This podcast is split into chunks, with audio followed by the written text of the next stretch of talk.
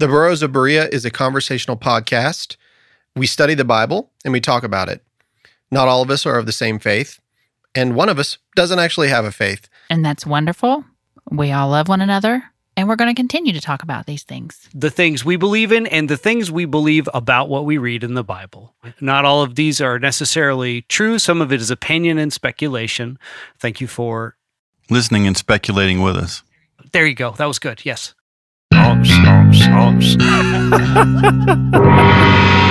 You are listening to the Burros of Berea. Side studies. Welcome back to another Burro of Berea's. Welcome back to another Burro of Bereans side study. Uh, it's just me and Andy in the studio today. Andy's on the other side of the glass. Hello. Safe. So now you can actually chew, you know, make noises, and I don't care. Oh, I always do. I just mute my mic. Yeah, right. That's what I could never be in the room with you guys. I it would be, I I would just be like holding a completely unnecessary cough in for an hour and a half. yeah, because like I just the fact that coughing is not a free option makes me kind of have to do it. Yeah. yeah. I've noticed that, like when I go back and listen to the podcast after you've edited, I'm like, I remember making a lot more noise than that. So you've you've helped me out. oh like, yeah, there's a lot of that. Yeah. But that's Yeah. everybody, you know what I mean? And nobody's as bad as me. I would absolutely be the worst if you could if you had to hear all the times I shifted or like or yeah. that's terrible. Well, you know me, I'm always like leaning over and coughing and hacking and drinking and stuff. So you're taking a lot of that stuff out of there. Well, we're back after that uh, last side study we did on Lucifer. You know, I've it, you actually got me really intrigued because I had heard that about the Lucifer study, and I sort of went into a little bit more in-depth study because when somebody asks me about something, I like to, you know, try to come back with some answers if I have anything. And then I get a general interest and then suddenly I become a madman and I'm like studying and studying. Research is really fun if it's a subject you're interested in. Research is I like a ton of fun actually. So Yeah, and so I actually stumbled upon something that was quite shocking, you know, and it's actually changing my beliefs a little bit, which is good. That's the part of being a Berean is to study to see if these things are so. And if they're not, then I like to change my beliefs versus changing everything around me to make it fit my narrative, right? Well, that puts you in a very small percentage of the human population. Yeah. yeah, I mean that's just something that it's always been um, the way that I am. I just want to, uh, I want to continuously learn, and uh, if it shapes who I am, then then great. And I've got this clip that I want to play. Um, it is we're we're we are going back to the origins of Satan, but uh, we're going to be doing you know continuing on in the resurrection in our regular uh, upcoming podcasts, and I'm going to be doing a juxtaposition between the Ku Klux Klan and the civil rights movement, and it's it's kind of odd because both groups were using the Bible uh, as their background for what they were trying to accomplish. yeah, it's yeah. There's been a lot of not, I won't. I don't know about a lot of that, but that's definitely a thing you see where Yes. And I so I, I got a book uh, when I went on my honeymoon. I was down in Sanibel Island. I went to this cool little place called Gene's Books, and man, this is this place is awesome. It's like there's three tiny little beach houses, and when you walk in, it's like wall to wall books. Like I'm talking like they've got Scandinavian mystery wow. Oh, it's it's amazing. And I was like, really? And like in this little place here? And the lady, there was like one lady that was working there, and she was like, Yeah, anything you need here, here, here. And they had like this little clearance section where you could get like amazing books for like a dollar. And you know, Barnes and Noble and those big chains, they really killed out those little bookstores, which made them so great. Oh, you know? and no, and those those little bookstores are just fun because those like like what you're describing that they have so much character. Then they often did. They were often like old houses or you know crazy weird corners of retail spaces that were otherwise a little difficult to occupy. hmm Uh, and yeah, and just filled up with books in in ways that always made them very interesting. Yeah, and I just I came across this book. It said "Bearing the Cross," and I pulled it out, and it was on Martin Luther King, and I knew I was going to be doing this study on him, and so I thought, well, instead of just doing the easy way out, you know, and just doing some YouTube and you know reading on Wikipedia and all that, I decided to get this pretty large compendium based on his life. And as I've been reading it, I've been fascinated that you know he was like a fourth generation minister, Uh, he graduated high school at the age of like 15 or 16 years Oh, old. really? Didn't know that. He went to Morehouse College, but while he was there testing for the college, they said he really only had about an eighth grade reading level. That just sort of tells you about the education that Sure. you know African Americans got at that time in Georgia, and and he was in Atlanta. His father was an Atlanta minister, but after going to Morehouse College, then he started learning more about you know not just the ministry.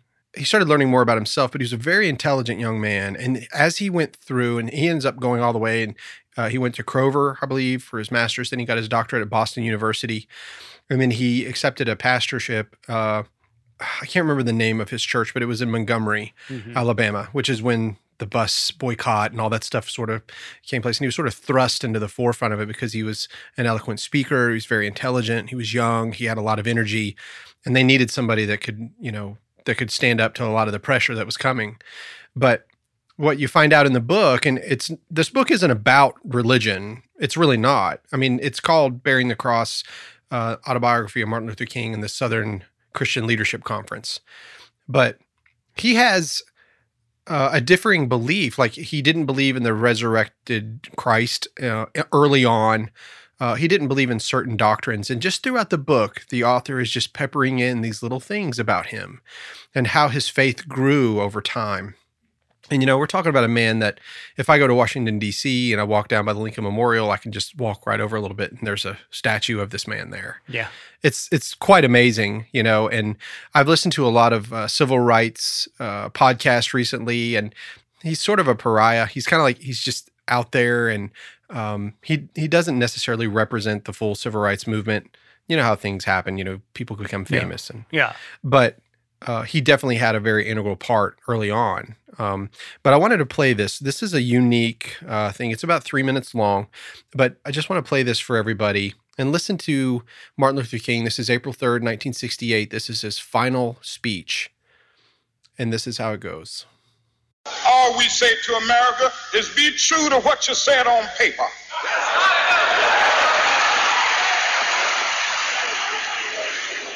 If I lived in China or even Russia or any totalitarian country, maybe I could understand some of these illegal injunctions.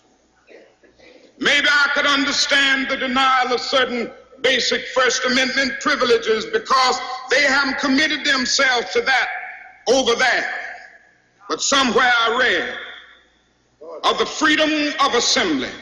Somewhere I read of the freedom of speech. Somewhere I read of the freedom of press. Somewhere I read that the greatness of America is the right to protest far right.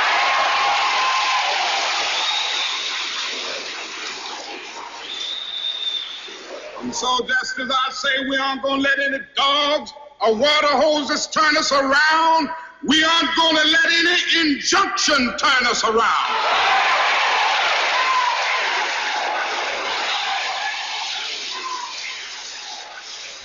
Well, I don't know what will happen now.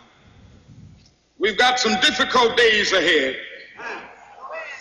But it really doesn't matter with me now because I've been to the mountaintop. I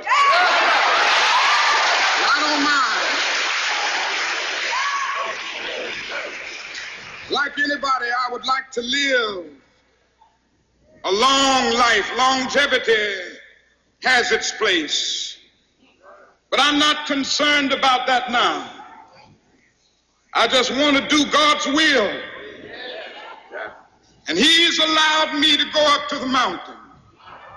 And I've looked over and I've seen the promised land. I may not get there with you, but I want you to know tonight that we as a people will get to the promised land.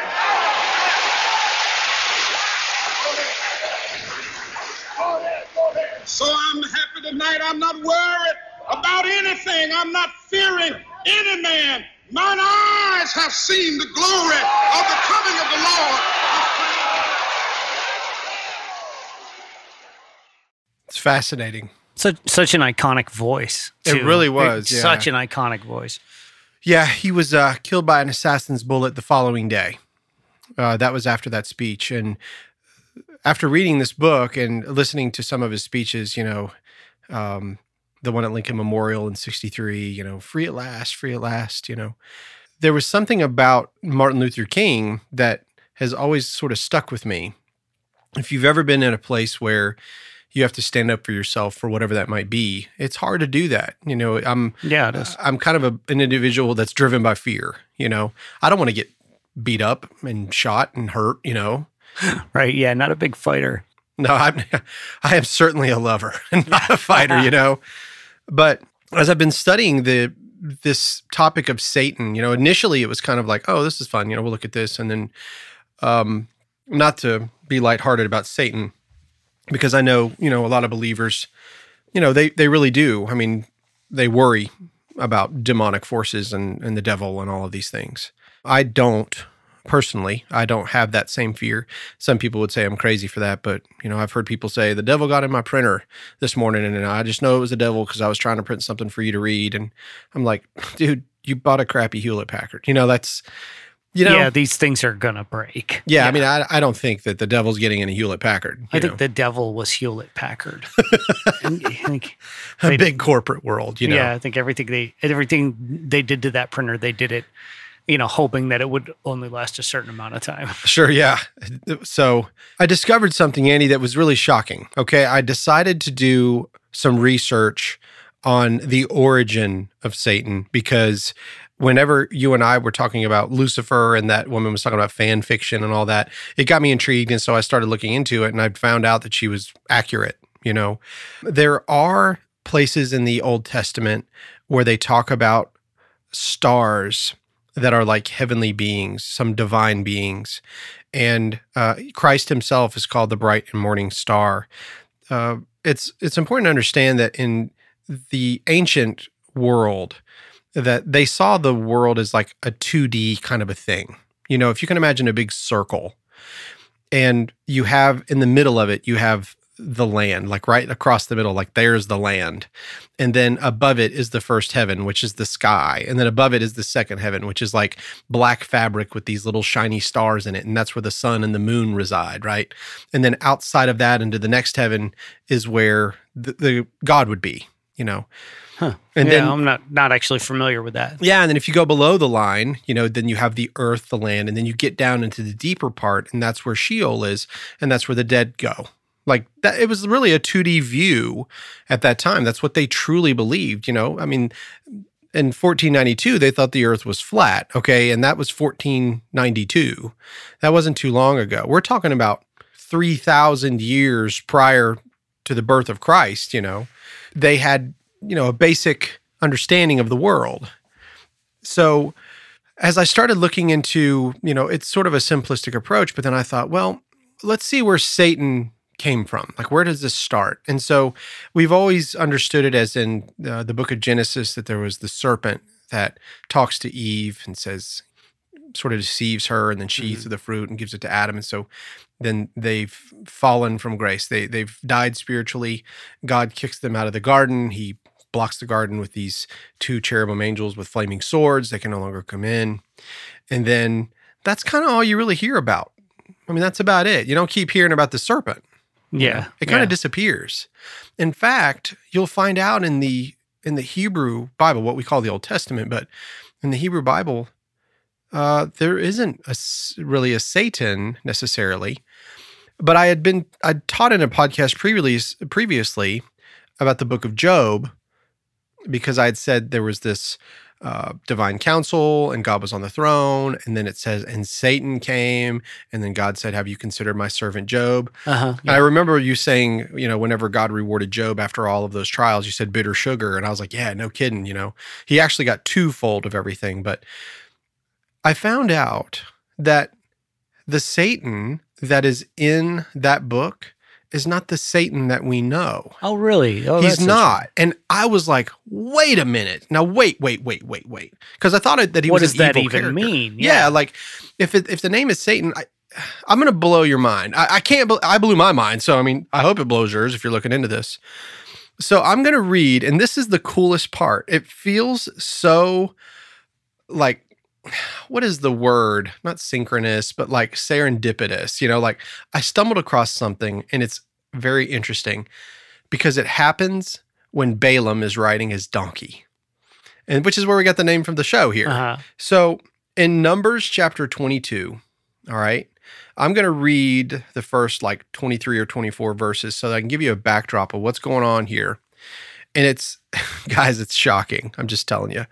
All right. So Numbers 22. And the children of Israel set forward and pitched in the plains of Moab on this side Jordan by Jericho.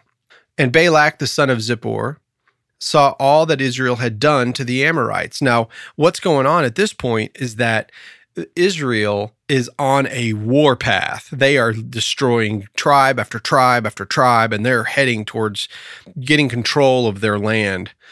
Verse 3 And Moab was sore afraid of the people because they were they were many, and Moab was distressed because of the children of Israel. And Moab said unto the elders of Midian, Now shall this company lick up all that are round about us, as the ox licketh up the grass of the field. So he's like, Are they going to bring down here and open up a can of whoop, you know what, uh-huh. on us? Are they going to bring us, you know, are they going to come and get us? And Balak, the son of Zippor, was the king of the Moabites at that time.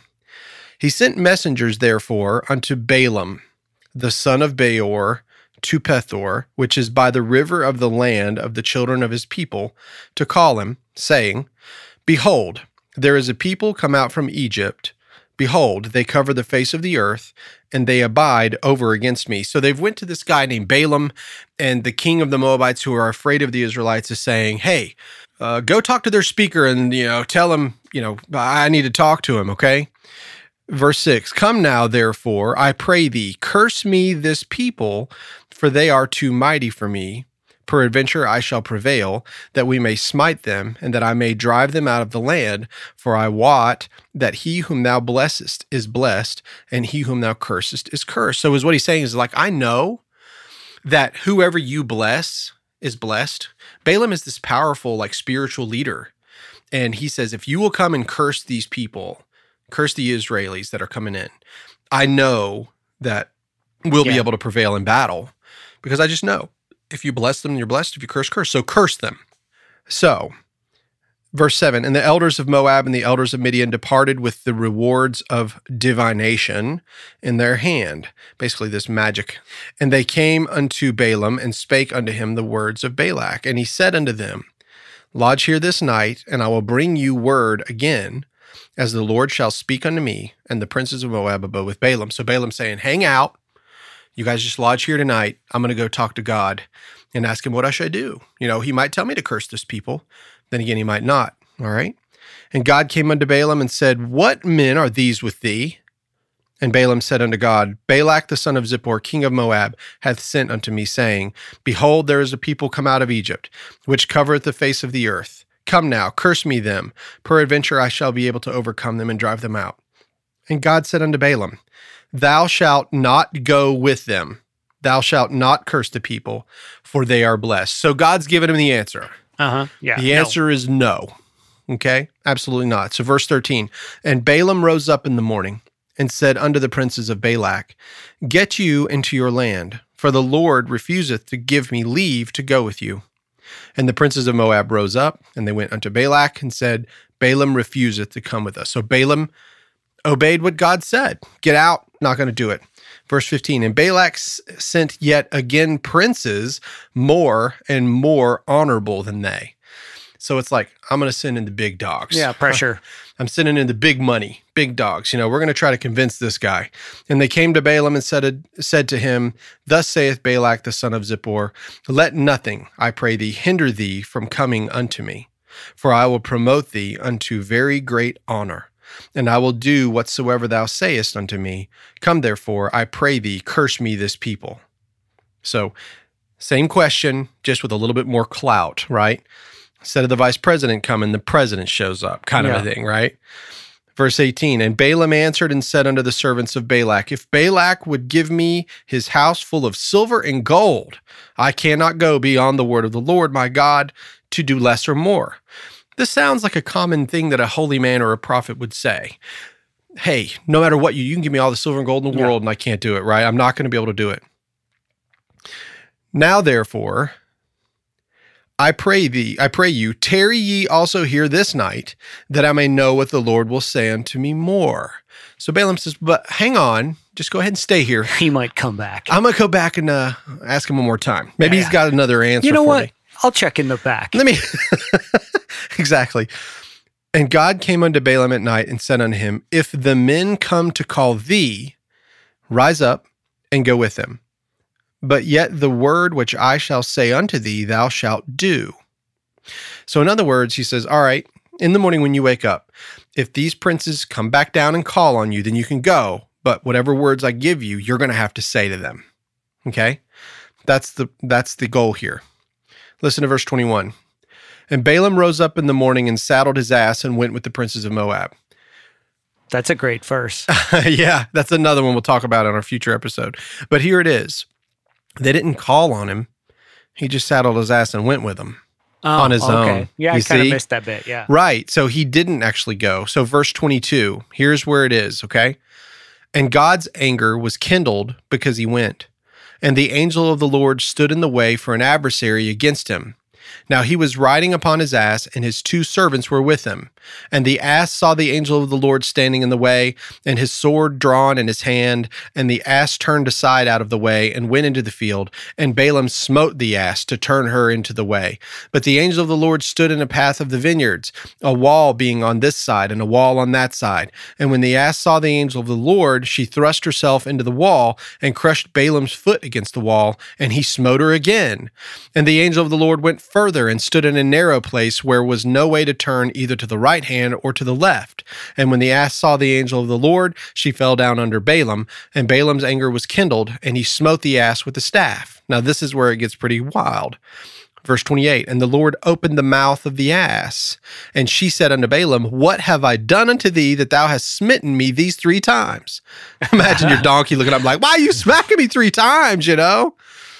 And Balaam said unto the ass, Because thou hast mocked me. You know, it didn't Ba- Balaam didn't go like, Man, I can't believe it's a talking donkey, right? Like, he didn't Yeah, say just- that. He's in. He's like, He's like, I'm like, oh, you want to talk about it? okay. He was that mad. He didn't even notice that the ass was talking to him.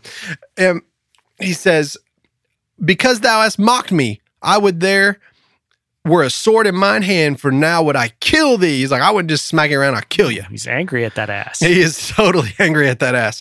30. And the ass said unto Balaam, Am not I thine ass, upon which thou hast ridden ever since I was thine unto this day? Was I ever wont to do so unto thee? And he said, Nay. This is a, an amazingly well spoken ass, by the It way. re- uh, I mean, that's better than me. in the King's English. I mean, this is amazing. Yeah. well, we're going to go back to the Hebrew. This is where it gets interesting. Then the Lord opened the eyes of Balaam, and he saw the angel of the Lord standing in the way, and his sword drawn in his hand, and he bowed down his head and fell flat on his face. So, at this point, when we get to verse 22, the angel of the Lord, because of God's anger being kindled, the angel of the Lord goes to stop Balaam. Okay. Now, if have you ever heard of the Strong's Concordance? No. Okay, so in biblical study, uh, I can't remember the, name of the man. I think it's James Strong. I'm not really sure, but uh, his last name was Strong. He did this amazing compendium of words. He actually sat down and every single Hebrew word, even down to the word is, uh, every single Greek word, he broke them out and numbered them so that if you didn't know the language, if you wanted to see what that word was from the English to the Hebrew, you could go and find it. No, just like, yeah, a reference. Like, a, It's a great like a- reference. what's that called uh, when you have like a code break thing? yeah. Whatever. Yeah. Yeah, I know. I, I found when we get in these podcasts that words escape me, and then I Mhm. just I have to use like eighty words to describe the one word I'm looking for. Yep. it's an exhaustive refer- an exhaustive reference book is what it is, and this man dedicated his life to it. And it's an amazing resource, especially if you want to study. So, because I don't know Hebrew, A cipher. It's a cipher. a cipher, yes. Um, because I'm I'm not a Hebrew scholar, because I am not you know a Greek scholar, or because I don't know either one of the languages. If I wanted to go back to see what the original languages you know said, or I wouldn't know how to do it. This concordance helps you. It helps you find these words and sort of break it out. So remember what I said. I'm gonna pop quiz, Andy. Whenever God's anger was kindled, who did he send to stop Balaam? Oh, uh, an angel with a flaming sword. Uh, uh, Not a flaming sword, but an angel of the Lord that stood with a sword drawn. The angel of the Lord, okay? So I pulled up the Strong's Concordance and I wanted to break this down. And when I did, I came across the word adversary. All right. okay, the adversary. Yeah. adversary. So it's Hebrew number. If anybody's looking in their concordance at home, it's the Hebrew number 7854. If you click on it, it says it's a transliterated word. Do you remember what transliteration was? oh yeah, it's where you kind of use the sound. It's of- like yeah. baptizo, and Yeah. instead of it being, and we just adopted it in the English language as uh-huh. baptiz, baptist or baptism. It that wasn't an English word, so we just used that word and transliterated it. Okay, so this is a transliterated word, Satan. So the angel of the Lord was a Satan. Huh. What I discovered, and it's actually in Hebrew, it's pronounced Satan. But anytime you see the word Satan in the Old Testament, there's a definite article of the, the, The Satan. the Satan. And it's Hasatan. That's how Huh. it's said. This is the first time that the word Satan shows up in the Bible, is in Numbers, the fourth book of the Torah. Wow. Satan, Hasatan. So it's like a a title. Yeah, it's like a title. it's actually a function. a function. He's Oh, an adversary. It's it's really not a Huh. name. But you know how they I, took I've definitely heard of Satan called the adversary as Yeah. well. Yeah. which too. is that's the evil one, the adversary, Yeah, the devil, sure. the guess, accuser. I mean, yeah. he's got all kinds of names, right? But in this instance, if you're going to use the word Satan as we know, which is the transliterated word, and you read the Bible and you see that the angel of the Lord acted as the Satan, Yeah, that doesn't that does not compute in the way that it makes you feel it. like Yeah. it's evil. As soon as you hear the word Satan, because Satan is evil and that's it. It's not. The Satan is adversary. That's all. He stood against Balaam to prevent him from going, to stop him. And the donkey was trying to save his life, you know? So the Satan had a sword drawn ready to kill on behalf of God. So when I did, I started doing more Huh, research. That is that is fascinating. Yes. Isn't it? I mean, that's exactly what I said. I was like, now wait, wait, wait, wait. What are you talking about? So there's there are more. In 1 Samuel 29 4, it says, And the princes of the Philistines were wroth with him, talking about David. Okay. And the princes of the Philistines said unto him, Make this fellow return, that he may go again to his place which thou hast appointed him, and let him not go down with us to battle, lest in the battle he be an adversary, unless he be a Satan. Huh. You'd be one of the Satan. Now we're talking about King David. Yeah. That's the lineage of Christ. Oh yeah. Okay. So remember, son of David, son of Abraham. So David, he is acting as a Satan, the Satan against the Philistines. So yeah, you're right. It's not even a title. It's a function. It's literally a function. Second Samuel. And David said, What have I to do with you, ye sons of Zeruiah, that ye should this day be adversaries unto me, being the Satans to me? So he would say, being Hasatan to me is how he would say it. oh wow. So that is function. absolutely fascinating. It Absolutely. is, isn't it? Now, I'm going to take us back to Job because I want I want everyone to understand that my whole life I have believed that this was the devil himself that was walking in the throne room of God because he says so because God asked the question where have you been?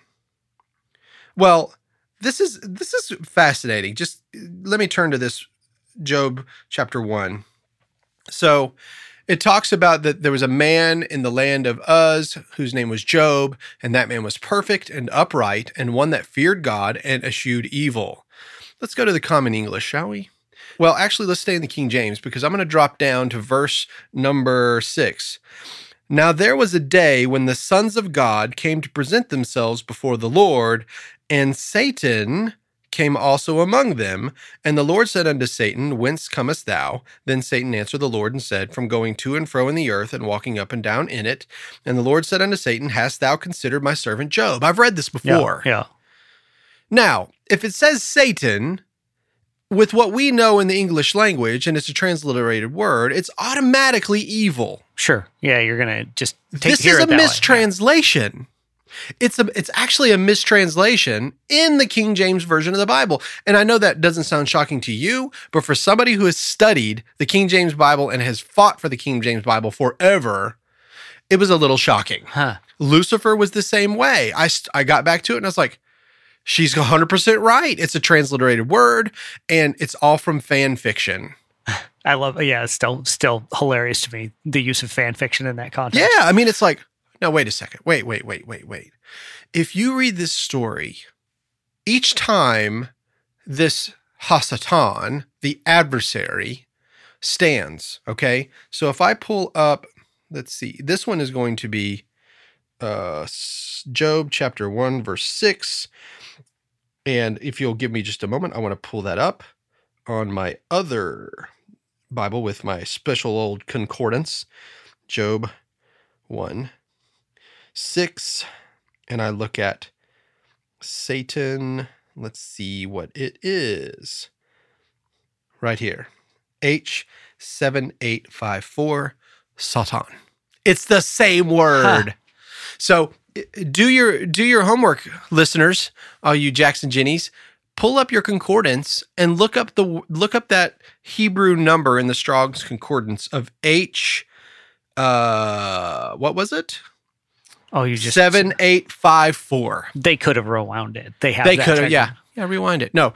H seven eight five four. Look up that word. First Every- off, find a, the Strong's Concordance because that's fascinating. A fascinating thing I've never heard of. That is you can really download neat. it free from the Google Play. It's right there and it's easier. You can actually click. You don't have to You flip through the books. Yeah. It's just like super quick. Like everything I just That's did, I really did real neat. time. That's yeah. so neat. So why did the translators decide to use that word, Satan, the transliterated word, instead In that place. Yeah. of adversary? Why? Like I don't know. what I mean, gave you, do, are you are you winding towards an answer or is that just an open kind I of don't have an answer. I honestly don't understand. Do you remember when I was talking about systematic theologies and I said how like dispensationalism or premillennialism or amillennialism or this and that, these theologies that are built for us prior to becoming a Christian, whenever they lay out this theology, it's a belief system. And then they take the specific word, the specific Bibles or specific, you know, like if you go into Mormonism, they give you the Book of Mormon Sure. Yeah. and you read the book of mormon and it that is their scripture and so you're raised on that you characterize your life based on those beliefs that you've been given right? But there are a whole lot of different sects that use the same 66 book bible and but they split. There's so many different factions. However the king james version of the bible as it was translated they already had specific beliefs in mind anyway. And so when they wrote this Bible, they placed specific words in specific places to help control the narrative.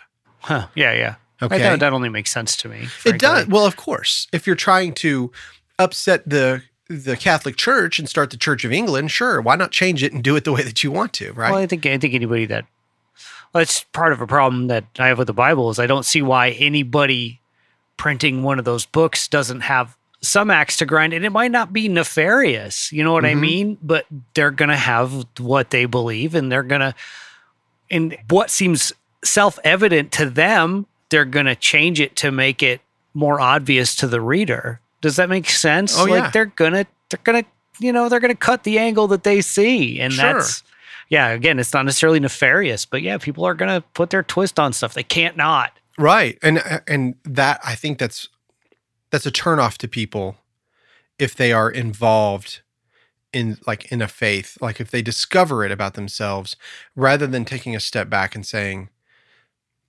you know, maybe maybe I was just in this uh cult and then they just give up religion altogether. I'm just sick of it. I don't want, you know, yeah, I'm done with it just it's just human to me. it. hmm It's not. It's yeah. There's no way around it. It's just No. how people be. It's how people be. And it's like, you know, you and I, okay, we I come from um this crazy upbringing, you know, where I have drugs and alcohol, but the Bible and then I have atheism and lots of love and affection. You know, like simultaneously. yeah, yeah, yeah. you know, This- it's- it's cr- these seeming contradictions. Yeah, and you know we've talked about the love of God and where I go and how I got. And we talked about maturing and becoming your age and you know all of those things. I can't deny the experiences that I've had as a man personally, and from my belief in God and what I've done over over the course of my life. I I didn't just make some irrational decision one day. Like this was a, a conscious decision that I made, and so, but I still have atheist family members, you know, Yeah. that I talk to, and I've, let me be let me be frank. I love you, and I love my family, and if I, like it does not change my feelings or emotions about people. There are some sects that would disagree with that. They would say, "Don't even eat with them." Oh yeah. yeah. Yeah. My my parents have been like sort of going to Jehovah's churches for years, but Mhm. won't actually do the what's it called? I don't know. Won't actually convert fully into the church. Sure. then they wouldn't you know they wouldn't be able to talk to me technically. Which is just wild. Isn't that crazy? wild, man? It's Yeah. wild. they every one of these sects what they do is they they preach and talk about the love of god but they actually don't exercise that love. It's like it's the craziest thing. I want these people to do a paradigm shift. Like just stop for a second. I'm going to give you like i'm not going to say the man's name okay? But i always usually bring some sort of a personal testimony or something. Mhm. So in my younger days in in my work, I'm by trade I'm a toolmaker. Okay, I went to school for machining and tool making, Mhm. and then uh, that's what I was for years and years. And they were like, "You're really good at this. Why don't you go into sales?" it's yeah, funny how uh, careers work. It right? is weird. Yeah, like I went I went Oh, from toolmaking for years and then I went I got out of tool making and, and I taught myself how to design with 3D modeling software. And so then I get put into this engineering group and then I become the leader of the engineering group. And I am not an engineer. And my brother Colin will absolutely tell you that I am not an engineer because he has a degree and I don't. Yeah. And he's right, by the way. And I love Colin. He's so friggin' smart. It's ridiculous. But uh, you know, he he told me what he's like, you're not an engineer, just admit it. it's like, you're right.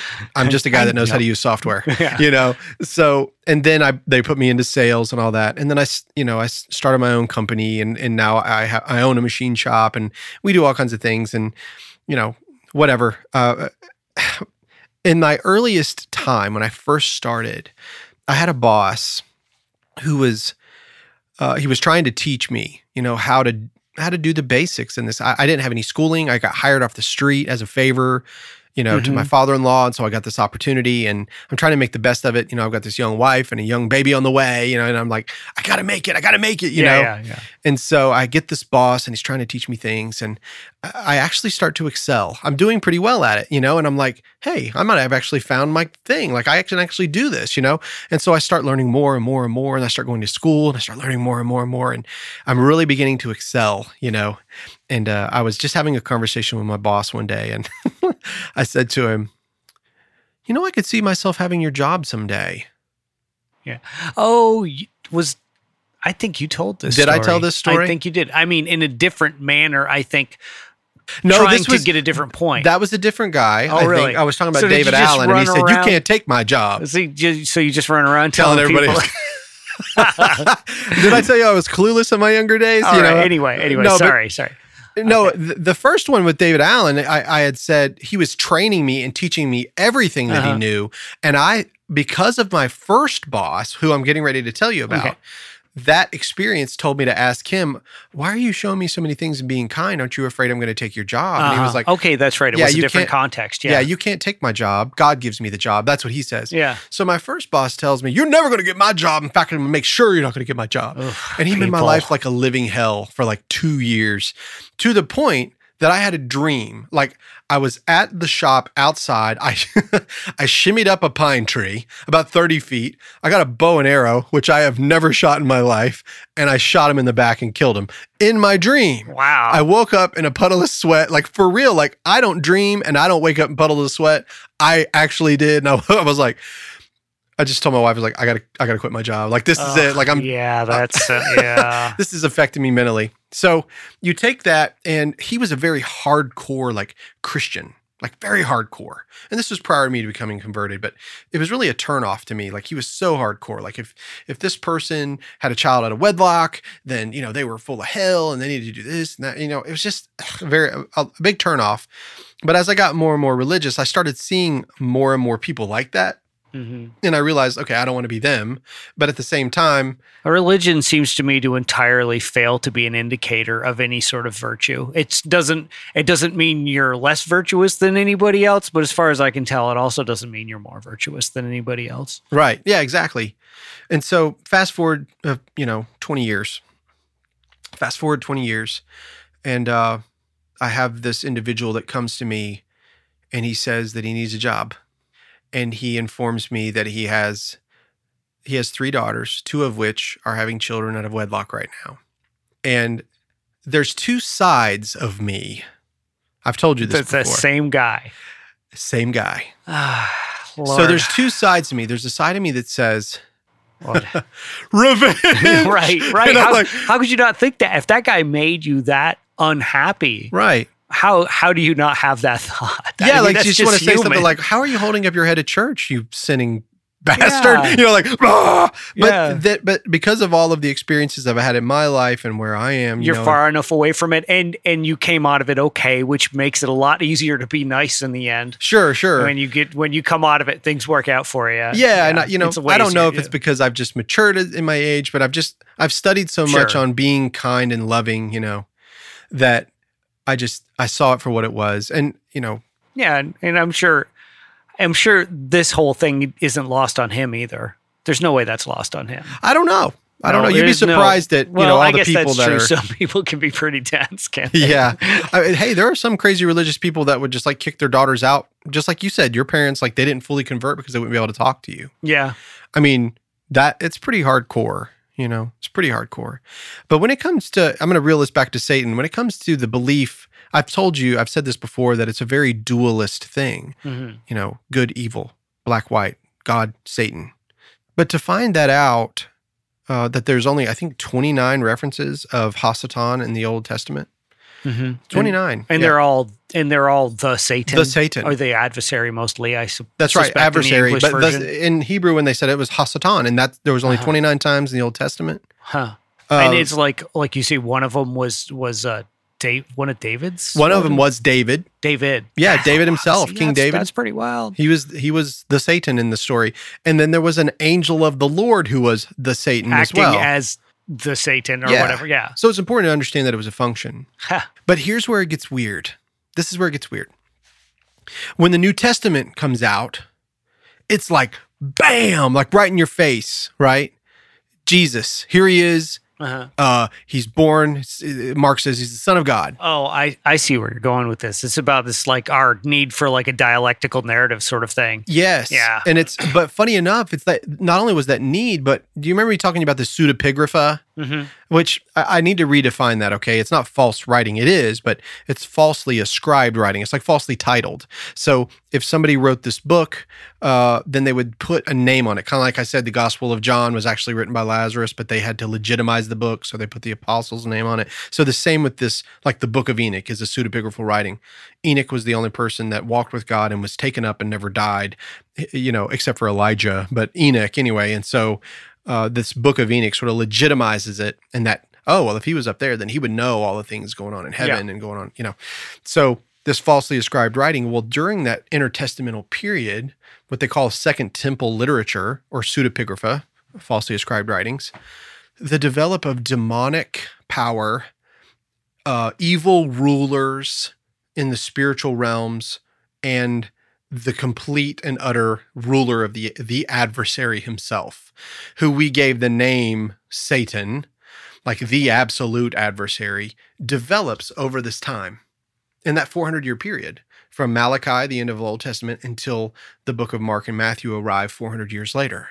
So it, this is where the development of this adversary begins, the evil one. Mm-hmm. Okay. And there are books written in the pseudepigrapha that sort of tell you how this happens, like legitimately how it happens. And then when the New Testament hits, boom. So it says Jesus goes up to John the Baptist, he gets baptized, he gets up out of the water, the skies open up, God the Father says, This is my beloved Son in whom I'm well pleased. And then it says, And straight away Jesus went into the wilderness to be tempted by the devil. Huh. It's like, boom, here's this guy. Wow. You know, and so now you've got this evil, like you said, dialectical, Yeah. diabolical character Yeah. opposite of the Holy One. And part of his mission is actually defeating the dark forces that are actually going against God. Okay. So it's actually, dude, it's fascinating. Like it is fascinating, but it sort of changed my philosophy a little bit. It's actually changed my philosophy. So uh, when we get up to the New Testament, who's the do, do you know anything about that devil described there when he goes into the wilderness? Like, Yeah, so he really you learn more about him. Uh, he is Beelzebub. He's one of the he's like the ruler of all dark gods, uh dark demons. Um, see, that sounds so Old Testament to me. it does because it is. Yeah. Because in Genesis chapter 10, back in the Old Testament, Uh, man had gathered around and built this tower called the Tower of Babel. Have you ever heard Uh-huh. of it? Yeah. So they build it up. It's like they're going to build it to the top of the to the heights, the highest heights, the heavens. But then God looks down and says, "Let's go down and frustrate the man and stop him from doing this." mhm. And so he takes and they split the people up by language, like strikes them, they change their language and scatters them across the earth so that they can't work together anymore. Then he establishes 70 nations and he puts a ruler over each one. Mhm. Well, unbelievably, Dr. Michael S. Heiser, who is a well known scholar in the Old Testament, you know, uh, Bible, the canon, Yeah. he is actually saying that those 70 rulers aren't humans, that they're actually demigods that God created. Well, that's interesting. So, Although not entirely mind blowing because if you like look at just like straight up Catholicism a little bit, Mhm. God, they have some there are some wild characters in there yeah, that just kind of get left out. Uh like post Lutheran, is that the right way to say that? Stuff that j- just kind of get left behind. But the oh man, the the devils and the the characters and the the legend, a lot of which I suppose is fan fiction, yeah. but but that they that the Catholics seem to take very seriously, or at Mhm. least fairly seriously. It's wild stuff, you know. Sure. I mean, Jesus himself speaks and says, um, when after he sends out, he sends out 70 disciples. I'd never picked up on this before. So yeah, I wonder if that's just a coinky dink or No, it's not a coincidence.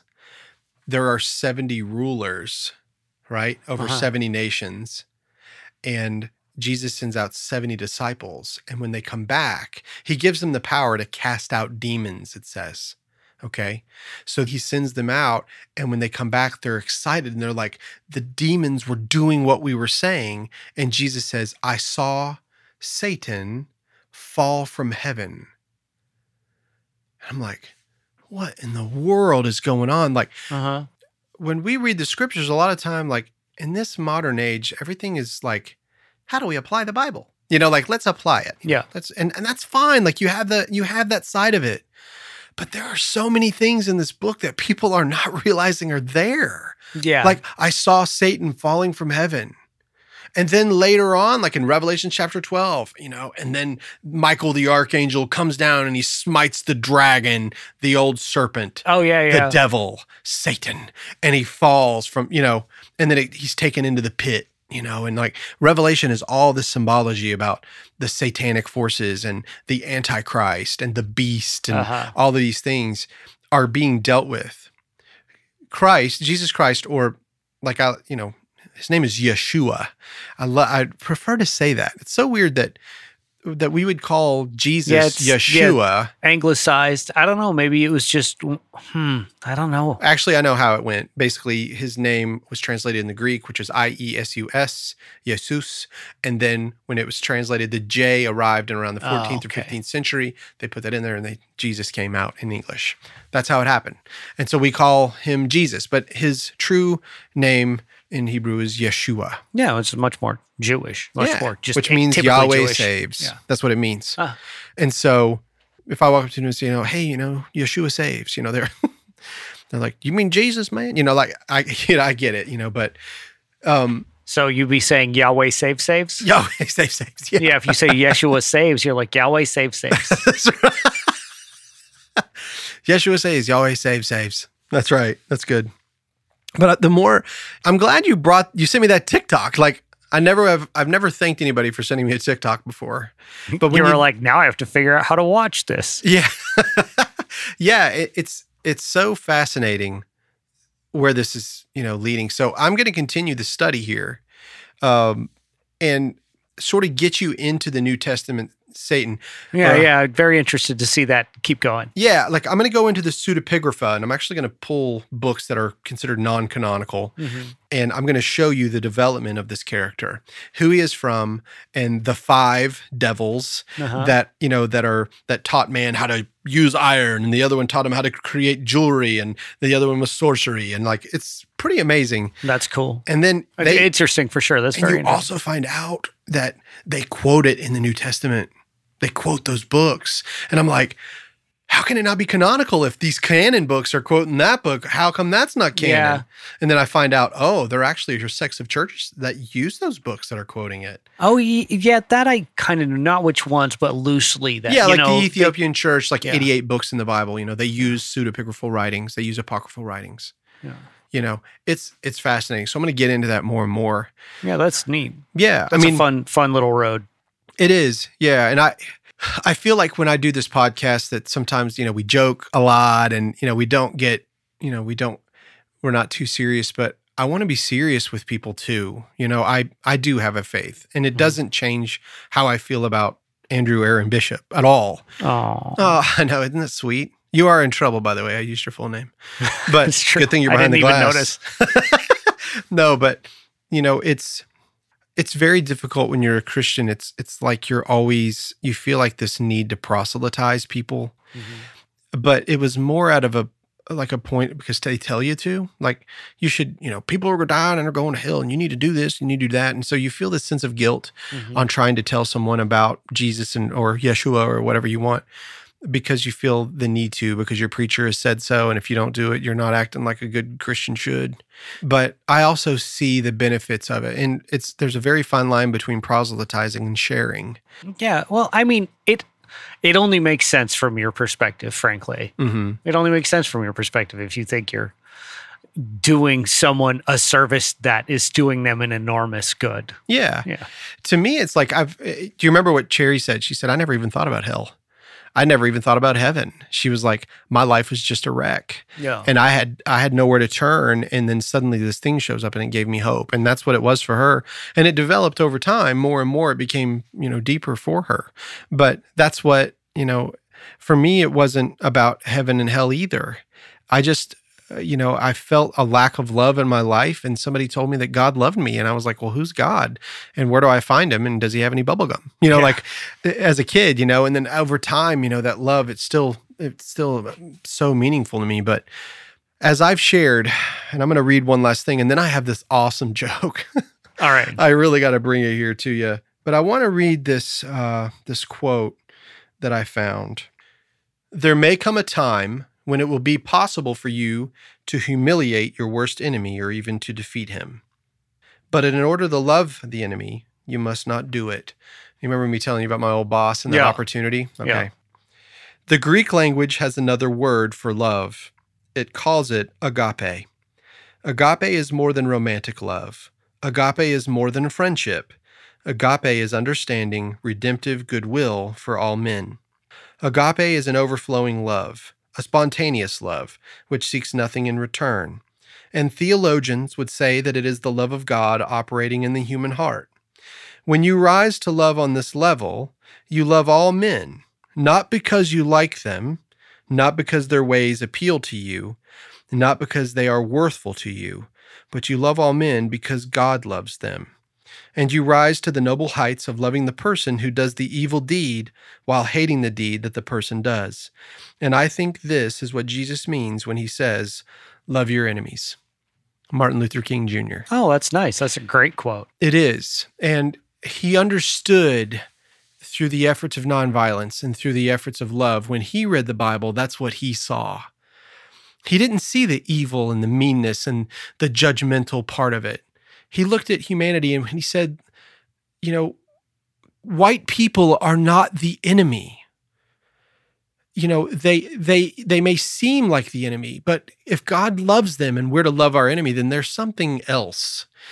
What I want is for my daughter to be able to walk hand in hand with a little white boy in a peaceful land someday. That's what I want. And he came to the end of his life and he said, I've been to the mountaintop. That's a reference to Moses. Yeah, absolutely. Moses was on the mountaintop seeing the promised land. clear reference. And he didn't get to the promised land. Moses didn't. Moses died before he got to the promised land. He wasn't allowed to go to the promised land, according to what the Lord said. And neither did Martin Luther King. He didn't get to the promised land either. He was snuffed out way too young. But he never changed his stance. You know, he he wanted nonviolence, which had worked in India with Mahatma Gandhi, Yep. you know, who was not a Christian. I mean, no, he just used nonviolence. Hmm. I believe that uh, I I think I can't remember. I think it's Donna that had on her truck. Um, Mahatma Gandhi said, "An eye for an eye makes the whole world blind." Oh yeah, yeah. That's yeah, classic quote. Yeah, yeah. So, but for the for nonviolence, you know, that's what Martin Luther King did, and what we found, what I've learned over time, I found that to be true. I found that not only just in mellowing out my old age, but if I can truly understand that this that God actually does love these people. Stop telling people they're going to hell. You are not their judge. Hmm. You don't know anything about their life. Absolutely. You need to do a paradigm shift and instead of telling them where they're going, ask them what you can do for them. Be there for them, be helpful, be caring. And when you see an injustice, stand up for someone, you know, and and try to do it in a peaceful manner. I mean, that's that's kind of the idea. Am I becoming a hippie or something? I think you are. I think you're a hippie, Rick. Everybody, I want you to know that Rick actually came in in a tie-dyed shirt and some sort of moccasins today. Yeah. Truthfully, though, I'm actually wearing this really hot vest. I mean, it's a hot day. Why am I wearing a vest? I wear a vest every day. I don't know why. It's Do just you- my every thing. day? I do. I try Really? to cover my fat belly.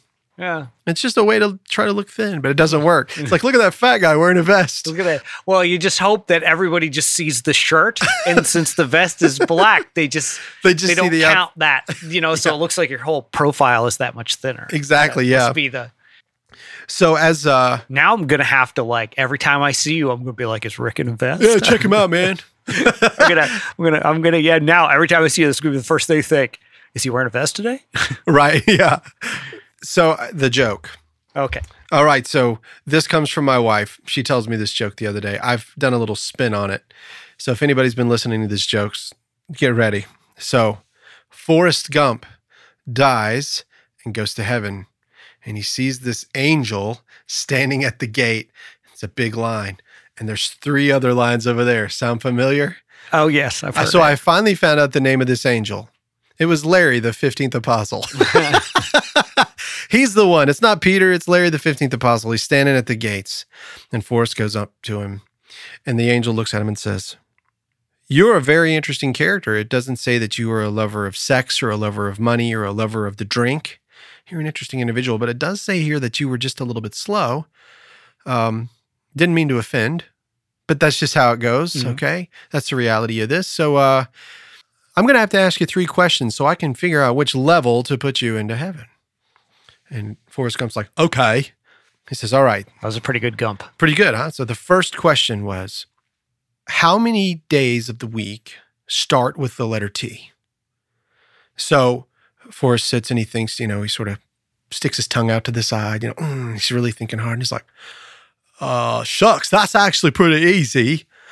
Uh, that would be today and tomorrow. so the so Larry, the fifteenth apostle, sort of chuckles and he says, "You know, honestly, that's a it's an accurate answer. I don't think you got it, but I'm going to give you the pass. That's good. All right, time for the second question. This one's a little bit harder, so you're going to have to think. How many seconds are there in a year? And it was immediate. Forrest comes like, "Oh, that's easier than the first one. 12." So Larry's like, 12? I don't think you understood the question. Oh, yeah. January 2nd, February 2nd. so Larry laughs a little bit and he's like, Oh, I got to let you pass on that. We're like, You got it right. Okay. So, all right. Not So, technically wrong. yeah, exactly. So the third question is by far the hardest. In fact, I don't know very many people that can answer it. So here it goes, Forrest. What is God's first name? And Forrest Gump didn't even miss a beat. And he's like, Oh, that's even easier. My mama used to sing it to me in the kitchen. And he walks with me and he talks with me. Andy. I thought you'd like that one, Andy. I You got like the first name of God. I, I do. Andy the God. Andy, Not me. I mean Andy the, the other one. seventeenth apostle. Yeah. Andy walks with me. Andy talks with me. So anyway, all right. Well, thanks for listening, guys. This week, Andy, thanks as always. And uh, uh, next week we'll have the whole drove of asses back here in the studio. Nice.